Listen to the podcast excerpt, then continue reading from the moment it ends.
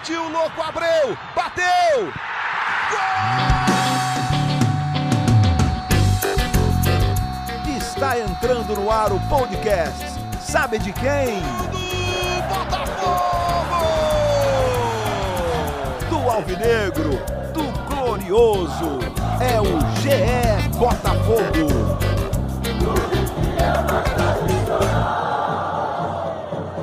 Salve, salve, torcedor alvinegro! Luciano Melo tirando umas férias merecidas de 10 dias. Eu, Rafael Barros, então, estou aqui hoje para o episódio 99. Caramba, vamos bater no centésimo já, quem diria? Já é Botafogo a caminho do centésimo, que vai ser na quinta-feira, depois da Copa do Brasil, depois de Botafogo e Botoclube. Mas hoje vamos falar da vitória sobre o Resende, 3 a 0 jogo tranquilo para o Botafogo. Tem aqui a companhia de Emanuele Ribeiro, de Davi Barros.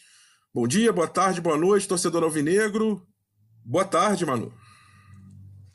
Fala, Rafa. Fala, Davi. Um alô especial para o torcedor do Botafogo que nos acompanha e que alegria, né? Quase chegando no episódio de número 100 e nesse agora de número 99, a gente vindo com mais tranquilidade para falar sobre esse time que venceu o Resende por 3 a 0 na noite do último domingo. Davi, bom dia, boa tarde, boa noite. É, falar de Botafogo em campeonato estadual aparentemente seria tranquilo, no passado não foi tanto, mas a gente quando começa a ver esses jogos contra times como Resende, Boa Vista já é um time um pouco mais qualificado, foi um 0 a 0 mas o Botafogo de repente tendo uma condição de preparar melhor o seu elenco para o desafio real que vai ser a Série B, não é verdade? Ei, Rafa, Manu, um alô especial também para as botafoguenses, nesse 8 de março. É, sim, Rafa, eu acho que o Botafogo tem essa, essa possibilidade de preparar os. Já está jogando com os titulares desde o início né, da temporada, e tem essa possibilidade de preparar para os jogos mais importantes, de fato.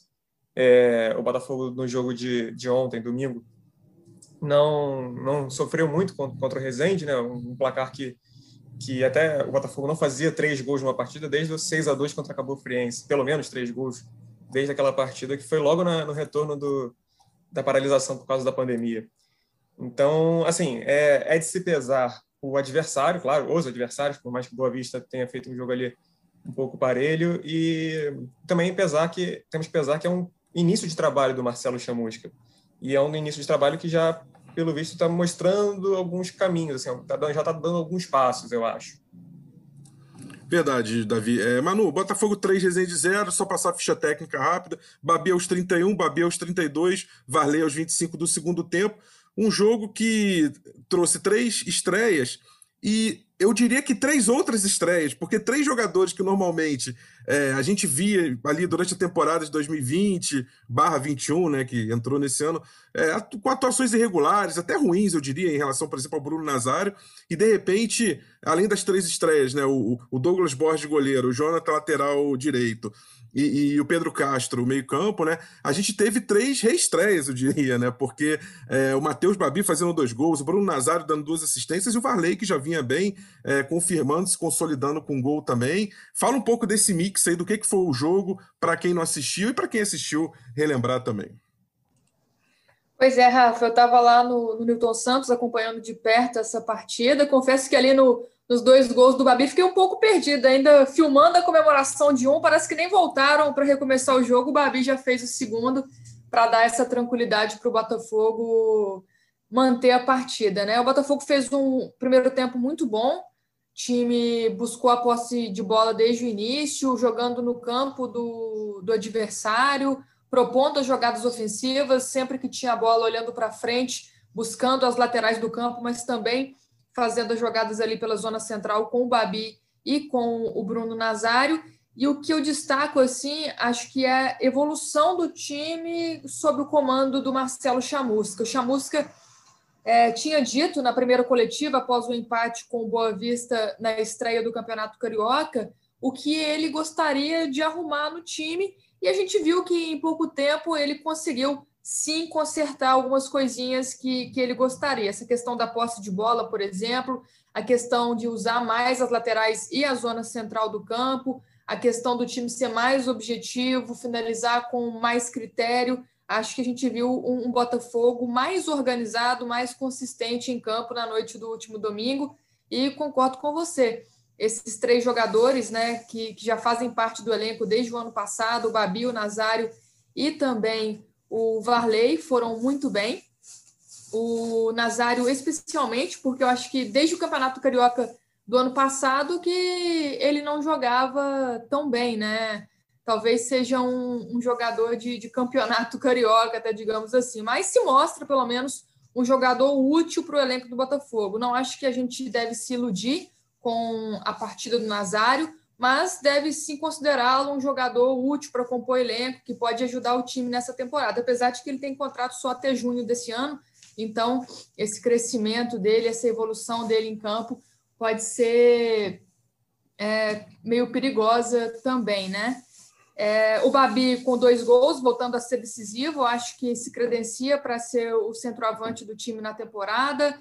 O Varley também desponta como uma opção de velocidade para o Chamusca, ele gosta desse tipo de jogo pelas laterais. E eu acho que dos reforços, é, o que mais me, me chamou a atenção foi o Pedro Castro no meio de campo. Acho que ele aparece para ser titular ali no, no meio de campo do Botafogo. Jogador que foi muito consistente, deu organização ao time, ao meio de campo, se impôs ali no meio de campo, não apenas com a saída de bola, mas também levando o time à frente. Eu gostei bastante do que vi.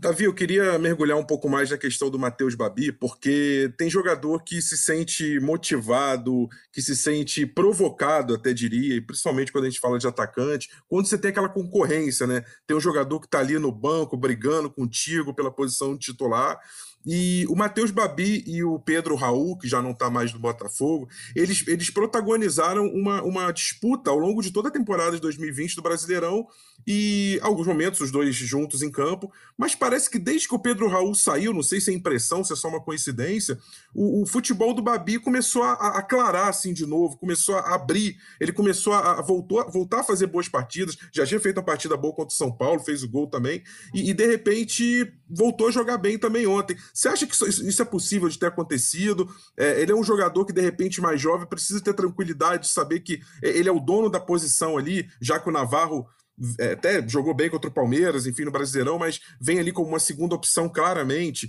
Acha que o Babi agora pode, pode ter tranquilidade de saber que meio que a posição é quase dele? É, eu acho que a tendência é essa, né, Rafa? O, o Babi, ele, de repente, isso pode ser questão de confiança. É, antes, quando tinha concorrência do Pedro Raul, ele pensava, pô, não posso errar aqui, que senão o Pedro Raul vai ocupar o meu lugar, e é isso aí, de repente, pode deixar ele mais nervoso. Não sei, isso aqui é uma conjectura, né? Mas eu acredito que ele tem tudo para ser o, o, camisa 9 do, do Botafogo nesse, nessa temporada. É, por mais que tenha mercado e, ao mesmo tempo, ainda não tenha chegado uma proposta de fato ao Botafogo, pelo que a gente é, tem de informação, o, o Babi, eu acredito que que seja um bom atacante para a temporada, mas eu também acho que o Botafogo deveria buscar um, um, outro centroavante, porque numa pode acontecer, sei lá, de, é, nem, é nem que eu deseje isso, mas o Babi pode se machucar por algum tempo e aí ficar com o Navarro e o Matheus Nascimento, por mais que sejam jogadores, garotos ainda que, que têm potencial, é, ter que contar com eles como o fazedor de gols, aquele cara camisa 9 lá, o centroavante, para uma temporada delicada como vai ser a do Botafogo, é, é um pouco arriscado, eu acho um pouco arriscado. Então, desse ponto de vista, eu acreditaria, se eu pudesse, se eu fosse dirigente ou alguma coisa assim, eu tentaria investir um pouco nessa posição. A questão é que o Botafogo tem, tem pouco dinheiro, tem pouco recurso para conseguir contratar alguém, a gente sabe que atacante é uma posição cara, enfim. Mas eu vejo um pouco mais nessa linha, de que é importante, pro, eu acredito, para o Botafogo e também, consequentemente, para o Babi, ter uma concorrência, senão pode ter até uma acomodação, e era uma coisa que o que, o, que falaram no, no, na temporada, nessa, nessa temporada que passou agora com a, o, a vaga no meio de campo, por exemplo. O Barroca falava disso, que sentia uma falta ali de concorrência interna. Então, eu acho que é importante ter um outro centroavante, além do Babi, mas alguém com um pouco mais de experiência, talvez. Manu, queria tratar contigo um pouco a questão do trabalho do Chamusca, porque ele está chegando ainda muito cedo para avaliar que ele mudou ou não mudou o time do Botafogo, né? Mas uma coisa já me chamou a atenção. Ele fez um jogo que a gente chama de jogo posicional, né? Mas para não ser muito complexo aqui, ele fez um 4-3-3, quatro jogadores atrás, uma linha de três no meio, uma linha de três na frente, e era muito clara a leitura tática do jogo. Em nenhum momento você viu o Botafogo desorganizado em campo. Em todos os momentos você percebia claramente essas três linhas jogando bem compactas, bem próximas, né? E, e é, parece ser a voz volta do, de uma coisa simples, né? Às vezes é um esquema simples e é do simples que você tira o, o boas jogadas, que você tira grandes ideias. É, a gente viu com o Barroca o Botafogo a cada jogo se reinventando, mudando esquema tático, mudando o jogador, não repetindo a mesma, a mesma formação e nem o mesmo time de uma partida para outra. É, ontem eu tive a impressão, né? Botafogo que jogou com Douglas Borges, Jonathan lateral direita, a, a dupla de zaga Canu e Marcelo Benevenuto na esquerda, o Hugo, jogando com o Luiz Otávio de volante, o Pedro Castro fazendo uma função até interessante. Você pode até falar disso, que ele é um pouco volante, um pouco meia. Acho que ajudou um pouco até o futebol do Bruno Nazário, que foi o meia de ofício ali, o camisa 10, e jogando uma linha de três atacantes, o Ronald pela direita, o se aproximando mais do Babi como centroavante, e pela esquerda ali o Varley, que também fez uma ótima partida. A gente via um desenho tático muito claro e, parecia que faltava um pouco isso no trabalho do Barroca. É, é mais ou menos por aí, Manu. Que, como é que você já avalia esse trabalho? Já dá para ver o dedo do Marcelo Chamusca? Assina embaixo no que você falou, Rafa, concordo plenamente. Como você disse, eu acho que é, é meio cedo para uma análise criteriosa, né? São dois jogos, poucos dias de treinos ainda para a gente falar que o Chamusca mudou de vez o Botafogo. Porém, já dá para perceber sim um pouco da cara do Chamusca. Já acho que o Botafogo já está ganhando a cara do Chamusca, muito por isso que você falou. Acho que a questão das linhas aproximadas foi um, um, uma bola dentro do treinador. A gente não viu o Botafogo realmente jogando tão compacto, tão organizado assim há um tempo. E a questão da pressão pós-perda também achei muito boa. O Botafogo, sempre que perdia a bola, pressionava ali já para reconquistar no, no campo de, de, defesa do adversário mesmo, né, no seu campo de ataque. Então, acho que são talvez dois dos pontos mais positivos dessa partida do Botafogo. Como o próprio Barro, é, aliás, Chamusca, estou com o Barroca na cabeça ainda, um abraço para o Barroca também. É, como o Chamusca já falou mesmo após o jogo de ontem, ainda tem o que organizar, ainda tem o que fazer. Ele acha que o Botafogo ficou muito com a posse de bola jogando com o goleiro, é, teve muito lançamento direto no Babi. Ele quer essa bola mais trabalhada, quer usar mais as laterais, não só para cruzamentos, mas também para combinações, para usar a zona central do campo. Então, acho que o interessante do Chamusca é que, mesmo num jogo bom do Botafogo, num jogo que a gente viu evolução, ele reconhece que ainda dá para melhorar, porque dá realmente para melhorar, não acomoda. Até porque a gente está tá falando de Resende, a gente está falando de campeonato carioca. Não dá também para fazer uma análise criteriosa em cima desse jogo e em cima desse adversário, mas já, já dá para retomar o gosto, pelo menos, de assistir aos jogos do Botafogo com essa atuação que a gente viu no domingo no Newton Santos. E o mais importante, né, Rafa? Acho que esse resultado, esse 3 a 0 deixa o Botafogo tranquilo para o primeiro grande desafio da temporada. A gente vai falar sobre isso daqui a pouco, que é a Copa do Brasil. Quarta-feira tem confronto decisivo com o Motoclube lá no Maranhão. Então, acho que esse resultado dá essa confiança e essa tranquilidade que o Botafogo não tinha há um tempo. E eu deixo o mérito, sim, para o Chamusca. Davi... Rafa, só Fala, complementando um pouquinho, até com o que você tinha falado, Rafa, que você falou sobre questão de repetição de escalação e tudo mais. É, foi justamente num jogo contra o Rezende que o Botafogo repetiu a escalação pela última vez, pela última vez que foi no Macaé, no Macaé, dia 26 de janeiro, e Rezende, dia 30 de janeiro de 2020. Caiu uma chuva temporal, partida paralisada e tudo mais. Que o Botafogo repetiu a escalação pela, pela última vez. De lá para cá foram sempre informações diferentes de uma partida para outra. Isso eu acho que é interessante a gente levar em consideração também. E, e um ponto que eu acho também que é, é, de se destacar é que, ainda nessa questão de números e tal, que o Botafogo está agora no segundo jogo seguido que não leva gol. Isso é uma coisa que não acontecia desde setembro do, do ano passado, quando ficou três jogos, foram dois pela Copa do Brasil e o do Santos no, no meio, que foi 1 a 0 0 0 0 0 e, e, isso foi a segunda vez, né, desde, desde o início de 2020 que isso acontece. Então, assim, essa retomada da, da, da solidez defensiva, eu acho, é fazer uma defesa um pouco mais é, compacta, até mesmo que dificulte a entrada dos, dos, adversários, por mais que pese serem jogos contra Boa Vista e, e Resende, eu acho que é algo que, a se destacar isso, vai ser importante também para o jogo contra o Moto Clube. Davi, eu quero aproveitar contigo e, mergulhar numa outra questão que você falou sobre quando estava falando do Babi, né?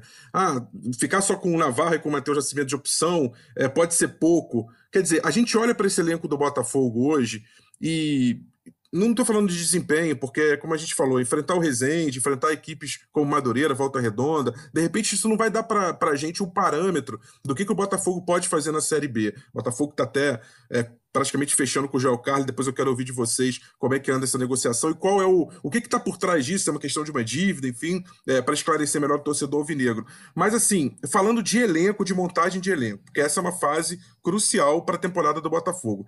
Esse elenco como está hoje, com essa composição, com esses jogadores, Botafogo que utilizou mais de 50 jogadores na temporada passada. Esse elenco é suficiente para a Série B?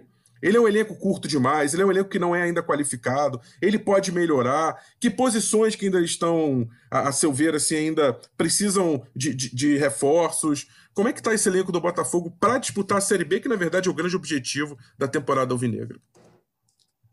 É, Rafa, eu acho que o, o elenco ainda está um pouco, eu não sei se curto, mas talvez não, não tenha a experiência que seja necessário para passar pela Série B. É, eu acredito que um time para subir, ainda mais é, sendo um time como o Botafogo, ele vai ter muita pressão, claro, isso é inevitável. Uma Série B vai ser muito difícil, tem cinco campeões brasileiros, se eu não me engano, nesse ano. Por mais que Guarani, Curitiba e tudo mais tenham ganhado lá em década de 70 e 80, são times de, de certa forma de tradição. Então isso a gente tem que levar em consideração também, porque não é o Cruzeiro é um exemplo disso, não é o dinheiro ou, ou um time estrelado que faz com que o, o, a equipe suba. A questão é que tem que ser uma montagem de elenco criteriosa e muito bem planejada. E eu acho que o Botafogo pode seguir nesse caminho, sim, e sem gastar um, uma quantia exorbitante nem nada do tipo. Mas eu acho, eu, eu vejo talvez um pouco é, a questão de, de onde arrumar ou onde contratar, etc é, eu vejo talvez na posição de centroavante, que eu, eu acredito que seja bom ter alguém ali para disputar, fazer sombra ao Babi, de repente. Eu acho que as laterais ainda estão um pouco desguarnecidas ali, tem que ver como é que vai ser a própria volta do, do Guilherme Santos, que fez o, primeiro jogo depois de um tempo é, contra agora contra o Rezende. E a lateral direita, o, o Jonathan parece ali bem defensivamente, mas tem que ver como é que vai se, se desenhar, né? E, mas assim, de uma certa forma, por mais que o Botafogo precise se reforçar, assim, no mundo ideal, precisaria se reforçar em quase todas as posições, eu acredito que essas três talvez sejam um pouco é, decisivas ali, além de um, de um meia também. Eu acho que é importante porque a Manu, a Manu lembrou que o Bruno tem contrato até junho, desse, no meio do ano, ele não tem um cara que faça uma sombra ali a ele. Então, eu acredito que essas, talvez essas quatro posições ali sejam as mais é, essenciais para a montagem do elenco.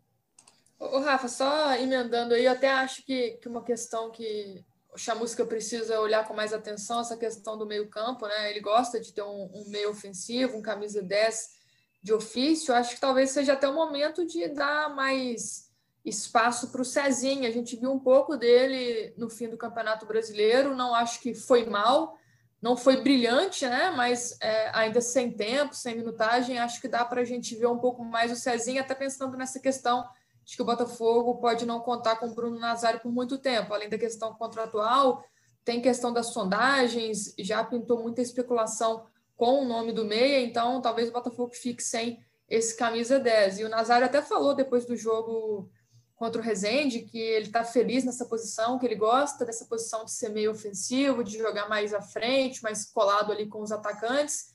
Né? Durante algum tempo na temporada 2020 ele jogou mais atrasado, mais atrás, então acho que fez bem para ele, mas tem essa questão de, de olhar para os outros nomes do elenco ali que podem fazer essa, essa função. E até a questão do centroavante que o Davi citou, concordo muito também, porque o próprio Babi é, é um jogador que tem muita qualidade e que tem mercado também, né? E ele pertence ao Serra Macaense, não pertence ao Botafogo. Então, a questão de segurá-lo ou não em caso de proposta depende muito também do, do Serra Macaense aceitar uma proposta boa que talvez chegue aí para esse centroavante. Eu acho que corre o risco, sim, de perder Matheus Babi também no meio da temporada.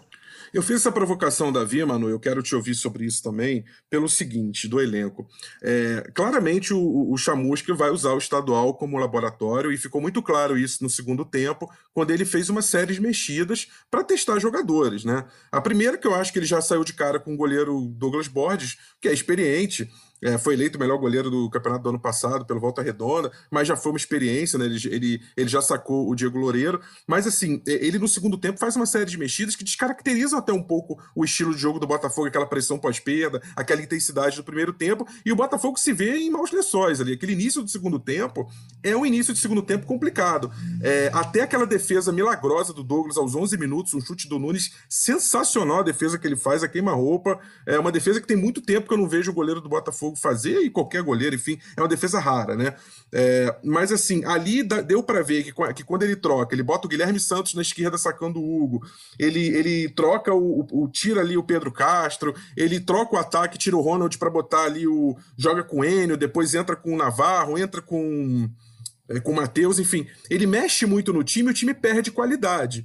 É, foi preocupante ou é mais uma circunstância de jogo? Naquele momento ali o Botafogo sentiu um pouco até fazer o terceiro gol com o Varley, né? Tava 2 a 0 é, eu não acho tão preocupante, até pela circunstância do jogo ali, o Botafogo já ganhando por 2 a 0 mas teve sim o resultado ameaçado nesse segundo tempo, como você disse, né? O Douglas Borges já fez a estreia, com certeza, principalmente nesse lance aí do segundo tempo, foi muito bem, uma defesaça do goleiro, mas o Rezende teve muito a posse de bola no campo do Botafogo e isso foi um pouco preocupante, até uma situação que o Chamusca chamou atenção e disse que pretende corrigir, que dá para organizar melhor. Mas Só para fazer um adendo questão... aqui, Manu, desculpa que você falou de posse de bola, incrível aqui, até os dados que você trouxe ontem no TR, né, no tempo real, 64 a 36 para o Rezende. O Botafogo que Sim. sempre tinha posse de bola com, com, com Barroca, agora ele dá posse de bola ao adversário e faz um jogo mais reativo, né? Incrível Exato, isso. Exato, não, no primeiro tempo teve a questão de ter a posse de bola, mas mesmo assim o Botafogo terminou o primeiro tempo, depois ali do,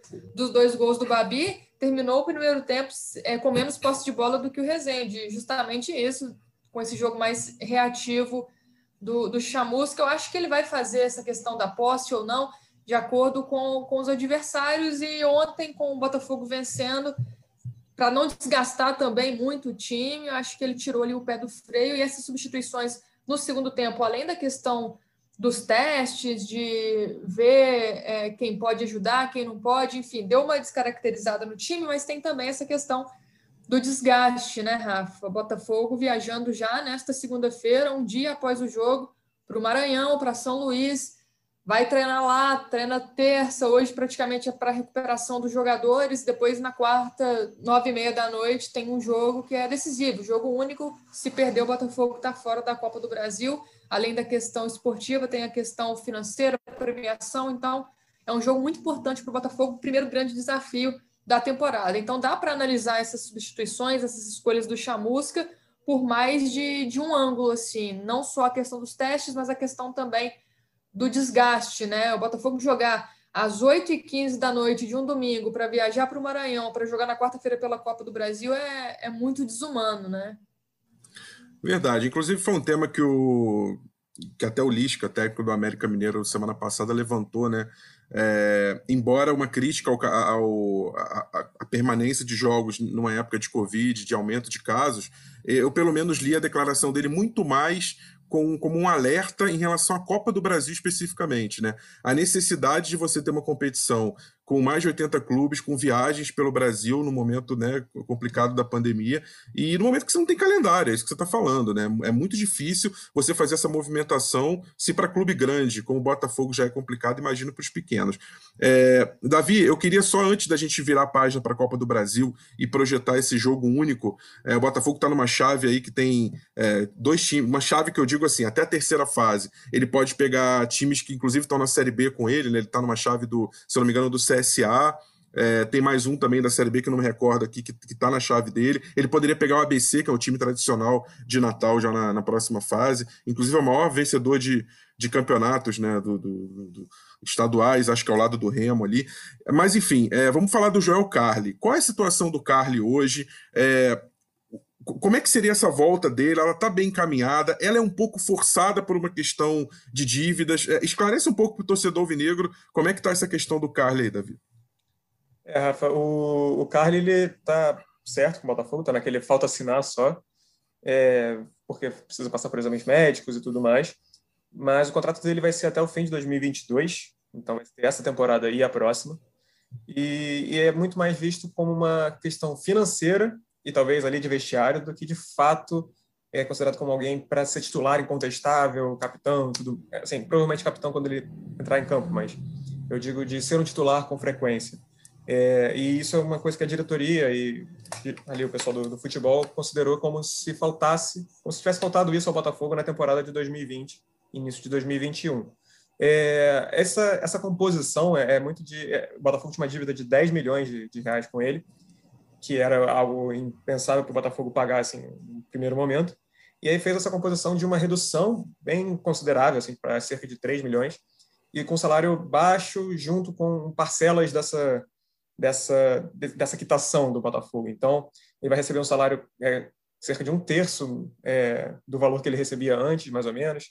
É, a, diminuição da dívida também já é uma, uma coisa que o Botafogo considera como proveitosa, que, que essa dívida, inclusive, surgiu porque o Botafogo dispensou o jogador de uma forma como se não precisasse pagar e beleza, sabe? Sendo que não é assim, tem um contrato, tem uma coisa que foi estabelecida e tudo mais. É, então, é, é, é, muito mais visto como essa questão de, de fora de campo, principalmente, tanto financeira quanto para o moral do Botafogo, do, dos jogadores, e é alguém que é considerado importante. Ele tem uma, uma vivência de Botafogo ali, assim, a jornada dele de Botafogo é meio que tem, tem sua identificação ali, o, o herói da, junto com o gatito da, daquele carioca contra o Vasco, e enfim, é, é muito mais nessa linha de, de raciocínio, sabe? Manu, é, você falou um pouco da programação do Botafogo aí para a Copa do Brasil. Vamos virar a página, então, começar a falar desse confronto de quarta-feira, Botafogo e Motoclube, Motoclube e Botafogo, né? O, o jogo no Maranhão, é, confronto único, aquela regra de que o empate favorece ao visitante na primeira fase, né? Favorece o visitante. Na segunda, não, se empatar tem pênalti, né? Mas na primeira fase o Botafogo joga pelo empate. Foi o que aconteceu no passado contra o Caxias, né? Ele acabou se classificando.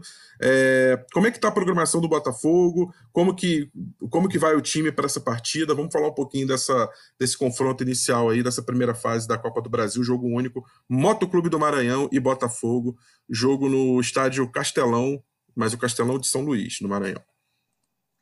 Isso, Rafa. É, eu acho que o Botafogo vai ter praticamente todos os jogadores à disposição para essa partida, né? Por isso também é, o Chamusca ter escalado os reforços nesse jogo contra o Resende já para dar um entrosamento, dar um ritmo ali a esses quatro novos jogadores que, que chegam ao Botafogo nesse início de temporada. O time viajando na segunda-feira, chega lá, tem a questão da recuperação dos atletas que jogaram no domingo, né, na véspera da, da viagem. Terça-feira treina lá em São Luís e quarta já tem o um confronto. Então não vai ter muito tempo para o Chamusca é, trabalhar essas questões táticas e técnicas, não. Vai ser mais um, um treino praticamente para ele preparar o time pensando nesse adversário que é o Motoclube, né? É um adversário chato, adversário difícil. A gente sabe como não é fácil esse, esse jogo aí de Copa do Brasil, né? Não são fáceis esses, esses jogos de, de Copa do Brasil, principalmente essas primeiras fases, porque tem essa questão do jogo único. Pelo menos o Botafogo tem ali a vantagem do empate, mas de qualquer forma precisa buscar a vitória, não se ater à regra para buscar a classificação, essa classificação que é considerada muito importante para o time, como eu já disse aqui no podcast. Tem a questão esportiva, tem a questão de disputar a Copa do Brasil, de seguir na competição, e eu acho que o que pesa mais ainda é a questão financeira, a questão da premiação, Lembrando que nesse ano, né, em 2021, 56 milhões de reais para quem for campeão da Copa do Brasil e no meio do caminho tem aí é, um dinheirinho bom para cada fase que você vai passando. Então, o Botafogo tem que pensar também nessa questão financeira, porque eu acho que a premiação ajudou muito em 2020 e vai ajudar ainda mais agora em 2021 que o clube vai ter queda de receitas e vai disputar a Série B do Campeonato Brasileiro. E eu acho que a Copa do Brasil acaba sendo também um termômetro aí para o time que vai disputar a segunda divisão, né? A gente já disse aqui que não dá para se ater aos jogos do Campeonato Carioca pensando no Brasileirão. Pensando nesse caminho, Davi, que o Botafogo vai ter na Copa do Brasil, me parece um caminho razoável. Ele enfrenta o Motoclube se vencer. Ele pega o, o ganhador de Rio Branco de Venda Nova do Espírito Santo e ABC de Natal, o clube mais tradicional. E vem, passando pela segunda fase, ele enfrentaria Guarani de Sobral de Ceará, CSA, que já é um time que está com ele na Série B, né, de Alagoas, o Esportivo do Rio Grande do Sul, ou o Remo, que também subiu da Série C e está com ele agora. É um trabalho muito bacana que o Paulo Bonamigo vem fazendo no Remo. É, é, assim, é acessível, não é exatamente moleza, fácil ele chegar à quarta fase, que aí é quando vem os times da Libertadores, alguns times de campeões de Copas regionais que já se qualificaram, Copa Verde, Copa do Nordeste do ano passado, o Atlético Paranaense é, nono colocado, também só entra nessa fase. Então, assim, é um caminho que é razoavelmente acessível, né, Davi? Sim, sim, eu acho que para o Botafogo ser campeão é, seria é, é pouco, muito pouco provável dada a realidade do clube e tudo mais. É, mas eu acho que dá para chegar, sim. Não é uma, é, justamente, não é um caminho fácil, ainda mais se pegar a CSA e o ASA na, na segunda fase. É, o ASA não, desculpa, o ABC. Mas realmente dá para chegar, sabe? Dá, dá para o Botafogo fazer uma grana ali, conseguir juntar um dinheiro e, e passando essa, chegando nessas, nessas fases, ah, principalmente na quarta fase, que foi justamente quando, na, na temporada agora de 2020, quando caiu para o Cuiabá, que gerou toda aquela é, demissão do, do Bruno Lazzaroni, que era o que, que o orçamento do Botafogo especulava justamente para a temporada, era chegar nas oitavas de final da Copa do Brasil. E acredito eu que o orçamento também seja algo por aí, ou, ou quarta fase ali, que, é, que já é essa, essa fase, né? Então, realmente, acredito que é, é bem possível. E dependendo da, do chaveamento a partir daí, talvez o Botafogo possa passar mais quartas de final de repente. Mas acho que é um caminho até bem capaz. Vamos para a gente fechar, Davi, Manu, vamos falar de, da próxima rodada do Campeonato Carioca. O Botafogo vai até o Maranhão, a gente falando dessa, desse vai e vem, dessas viagens, né? desse calendário apertado. O Botafogo já volta no fim de semana que vem, já enfrenta o Bangu. O mando é do Bangu, mas o jogo é no Newton Santos, né? essas questões que a gente não, enfim, não entende muito de campeonato carioca, mas acaba beneficiando também o Botafogo, é, por um lado. Botafogo, que é o terceiro colocado, terceiro lugar, só tem duas rodadas, é muito pouco ainda para falar em colocação, mas o, a portuguesa, surpreendente portuguesa, que ganhou o Vasco e o Fluminense nas duas primeiras rodadas, é, é líder é, pelo saldo de gol, né, quatro gols de saldo. O Flamengo em segundo, é, também com seis pontos, duas vitórias. O Botafogo aparece ali em terceiro com quatro pontos, é, dividindo ali com Boa Vista, que é o quarto. É, o que, que dá para projetar do Botafogo de campeonato estadual? O que, que dá para imaginar do Botafogo no Campeonato Carioca. É trabalhar só como laboratório, é tentar ali, claro, vai querer ganhar o, o, campeonato, vai brigar pelo título, mas até onde o Botafogo pode chegar com esse elenco e também com o que outras equipes vão fazer com o Campeonato Carioca. Imagino que nem sempre o Flamengo vai jogar com o time titular, o Vasco e o Fluminense também vão testar jogadores, cada um para suas séries e competições. O que, que dá para a gente imaginar e projetar do Botafogo no Campeonato Estadual e já imaginando essa terceira rodada contra o Bangu, Manu? Eu acho que é o que você falou, Rafa, a questão do laboratório mesmo. Eu acho que o Botafogo tem que focar nisso, em usar o estadual para testar o time, testar o elenco, pensando na disputa do Campeonato Brasileiro Série B.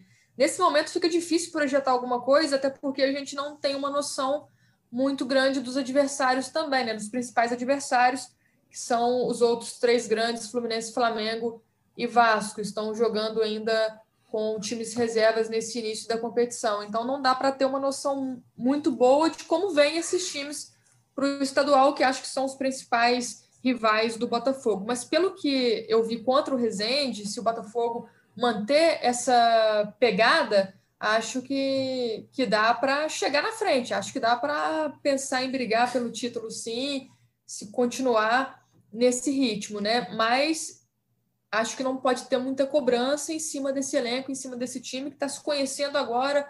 Ainda vão sair jogadores, vão chegar novos reforços. O Botafogo não encerrou suas atividades no mercado ainda, então o elenco não está fechado.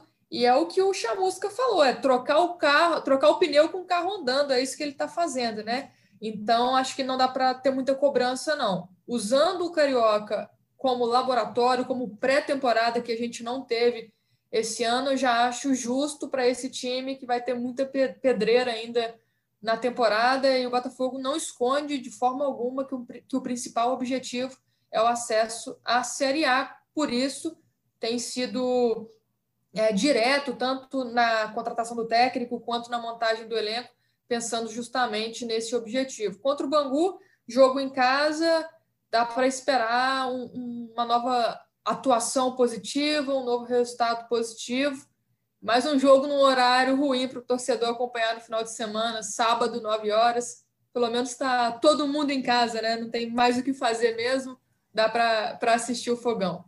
Davi, para fechar contigo, é, o Botafogo passou uma temporada muito difícil fora de campo, né? com muitas incertezas, com a questão da SA que acabou não saindo, é, afundado em dívidas, isso não é segredo para ninguém. Projetando 2021 fora do campo, pelo que você tem acompanhado, a gente consegue ter para o torcedor alvinegro uma, um, panorama assim mais alvissareiro, pensando assim, olha, dá para chegar ao final de 2021 é, sem dívida não dá, mas pelo menos assim é, com, com, uma condição exequível, assim, com uma condição de sobrevivência. Olha, dá para o Botafogo encerrar 2021 e pensar no 2022 é, bom, montando um elenco competitivo, ou a tendência é, é continuar patinando é, nas finanças e, e, e, no gerenciamento dessa crise que parece não ter, ter fim? Qual é o, o que, que a gente consegue projetar fora de campo para o Fogão aí é, nesse ano de 2021? Mas eu gostei do alvissareiro e do exequível. Isso aí é uma aula de português. É, eu acho que vai depender muito da, de como a diretoria vai lidar com, a, com, as dificuldades que o Botafogo vai ter ao longo do ano, que certamente não serão poucas. A partir de, de determinado momento vai surgir aquela, aquela fase que o Botafogo vai ter uma dificuldade para ganhar aqui e ali, e assim vai ter que, a diretoria vai ter que bancar de repente o Chamusca ou alguns jogadores, o, é, o Eduardo Freeland, que eu acredito que vai, esse momento que de, de tropeços vai chegar e chega para qualquer time. A questão é como que o Botafogo, como que a diretoria do Botafogo vai conseguir lidar com isso. E eu acredito que se eles fizerem aquilo que disseram que fariam caso fossem eleitos, que é manter um profissionalismo, é, usar metas como parâmetros de, de, demissão ou de manutenção, enfim, de, de jogadores, de treinadores e, e dirigentes, eu acredito que se isso for mantido, a chance do Botafogo ter um, um caminho um pouco mais alvissareiro, né, com, com boas novas, com, com, com, um futuro um pouco mais é, satisfatório para o torcedor de uma maneira geral, seja mais possível. Então, acredito eu que passa muito pela forma como os dirigentes vão lidar com isso. Se eles vão ter tranquilidade, se eles vão ter é, paciência, calma, que é uma coisa que faltou muito ao Botafogo na temporada passada. E, e justamente, eu acredito que tendo isso, a chance do Botafogo se dar melhor é grande. Mas, por outro lado, eu acredito que o Botafogo precisa de resultados, isso é, é inevitável. Se não subir, pode ser um, um, futuro um pouco caótico até. E, e assim, eu, concordo plenamente com o que a Manu falou do, sobre o Campeonato Carioca. Não é, não deve, não tem que ser a prioridade do Botafogo nesse instante. É, é, tem que servir como laboratório para de repente testar possibilidades. É claro que não é para o Botafogo correr risco de rebaixamento no Carioca, isso aí, pelo amor de Deus, mas não acredito que a torcida deva esperar um, um título, por mais que seja é, talvez o, o, título possível para o Botafogo na temporada, juntamente com a Série B, de repente, mas o, tem que servir como preparação. O Botafogo precisa se preparar para a Série B porque é, tem que subir. Só, só mas... emendando aqui, Rafa, rapidinho, só uma coisa que o Davi falou que eu acho interessante frisar nessa né, questão do resultado. A gente concorda que não deve ser a prioridade do Botafogo, o Campeonato Carioca, mas também é o que o Davi falou, não é largar de mão também, é largar de lado e jogar de qualquer forma, até porque o resultado é muito importante. A gente viu no início do Brasileirão de 2020, o Botafogo ali jogando bem, se esforçando, mas os resultados não, não vieram. E acabou da forma que acabou, né? O time perdeu a confiança, o time se perdeu, se desorganizou no meio do campeonato, então o resultado é muito importante também para dar confiança e tranquilidade que o trabalho está indo para o caminho certo. Manu, despedindo aqui, agradecendo a tua presença e aproveitando e já dando as felicitações pelo Dia Internacional da Mulher, eu que o Davi lembrou bem na abertura, né, dia 8 de março, e aproveitando para falar que o Botafogo vai bem, obrigado também no Campeonato Carioca de Futebol Feminino, segunda posição com 18 pontos, 6 vitórias e uma derrota, atrás apenas do Flamengo ali no saldo, Flamengo que tem um jogo a menos, e enfim, Manu, é isso, é... espero você numa próxima aí, obrigado por ajudar a gente a fazer esse GE Botafogo 99. Estamos chegando no 100. Quinta-feira, GE Botafogo 100. Valeu, Rafa. Obrigada a todos pela audiência, né? Que as mulheres continuem cada vez mais conquistando seus espaços em todos os lugares e vamos que vamos, todo mundo dando a mão e, e se ajudando, porque lugar de mulher é onde ela quiser, com certeza. E já que a gente falou de lugar de mulher onde ela quiser, chamar também é, para transmissão do jogo entre Botafogo e Motoclube, né? A gente chama atenção para a estreia da Renata Silveira, narradora, vai fazer sua estreia aqui na Globo, narrando esse jogo, Botafogo e Motoclube. Também vou fazer o meu jabá aqui, é, chamar a galera para ler uma matéria que publicamos hoje no GE. Globo, segunda-feira, sobre a Giovanna Waxman, uma menina de apenas 11 anos que já chama atenção pela habilidade, apesar de Botafogo não ter categorias inferiores no feminino, tem apenas o sub-18 e o sub e o adulto por enquanto, né? Tá ainda criando essas categorias de base. A Giovana de 11 anos se aventura lá no meio das meninas mais velhas, joga com os garotos também, uma história bem legal que a gente conta lá no GE. Globo e tem também uma matéria sobre a Gabi, jogadora do Botafogo, muito qualificada também, promessa, sempre chamada para a seleção brasileira. Matéria feita pela nossa estagiária, nossa repórter Vitória Azevedo. Então, tem muita coisa legal nesse Dia Internacional da Mulher. Um abraço para as botafoguenses que nos ouvem. Valeu também, Davi, pela parceria aí né, na gravação do podcast. Fica a dica, torcedor alvinegro, torcedor alvinegra também, principalmente. E Davi, Davi Barros, que como a gente sempre fala, né, não, não perdemos nunca piada, não é meu parente, mas é, Davi, obrigado mais uma vez pela presença. É, até a próxima e Botafogo, quinta-feira, mais um já Botafogo número 100. Valeu, Rafa. Seria um prazer ser seu primo, mas não tenho essa, essa honra, mas pelo menos tenho a honra de trabalhar com a Emanuele Ribeiro, que é uma pessoa que eu admiro muito, uma amiga minha de coração mesmo que já cansei de falar para ela quão corajosa que é ter saído de Resende Costa, interior de Minas Gerais, interior do interior, que para lutar esse caminho, trilhar essa, essa estrada aí de conquistas, e é uma honra muito, muito grande trabalhar com ela. Tá bom? Valeu, Rafa, valeu, Manu. Um beijo também para as minhas amigas botafoguenses Bruna, Aidar e Tainá. Um beijão. Tchau, tchau. Valeu, Davi. Valeu, valeu Manu. Quinta-feira tem mais Botafogo, já é Botafogo número 100. Esse número redondo aí, a gente vai fazer um programa especial. Esperamos que com vitória, mais uma vitória aí sobre o Motoclube. Até lá, até a próxima. Valeu, torcedor Alvinegro. Abraço. Tchau.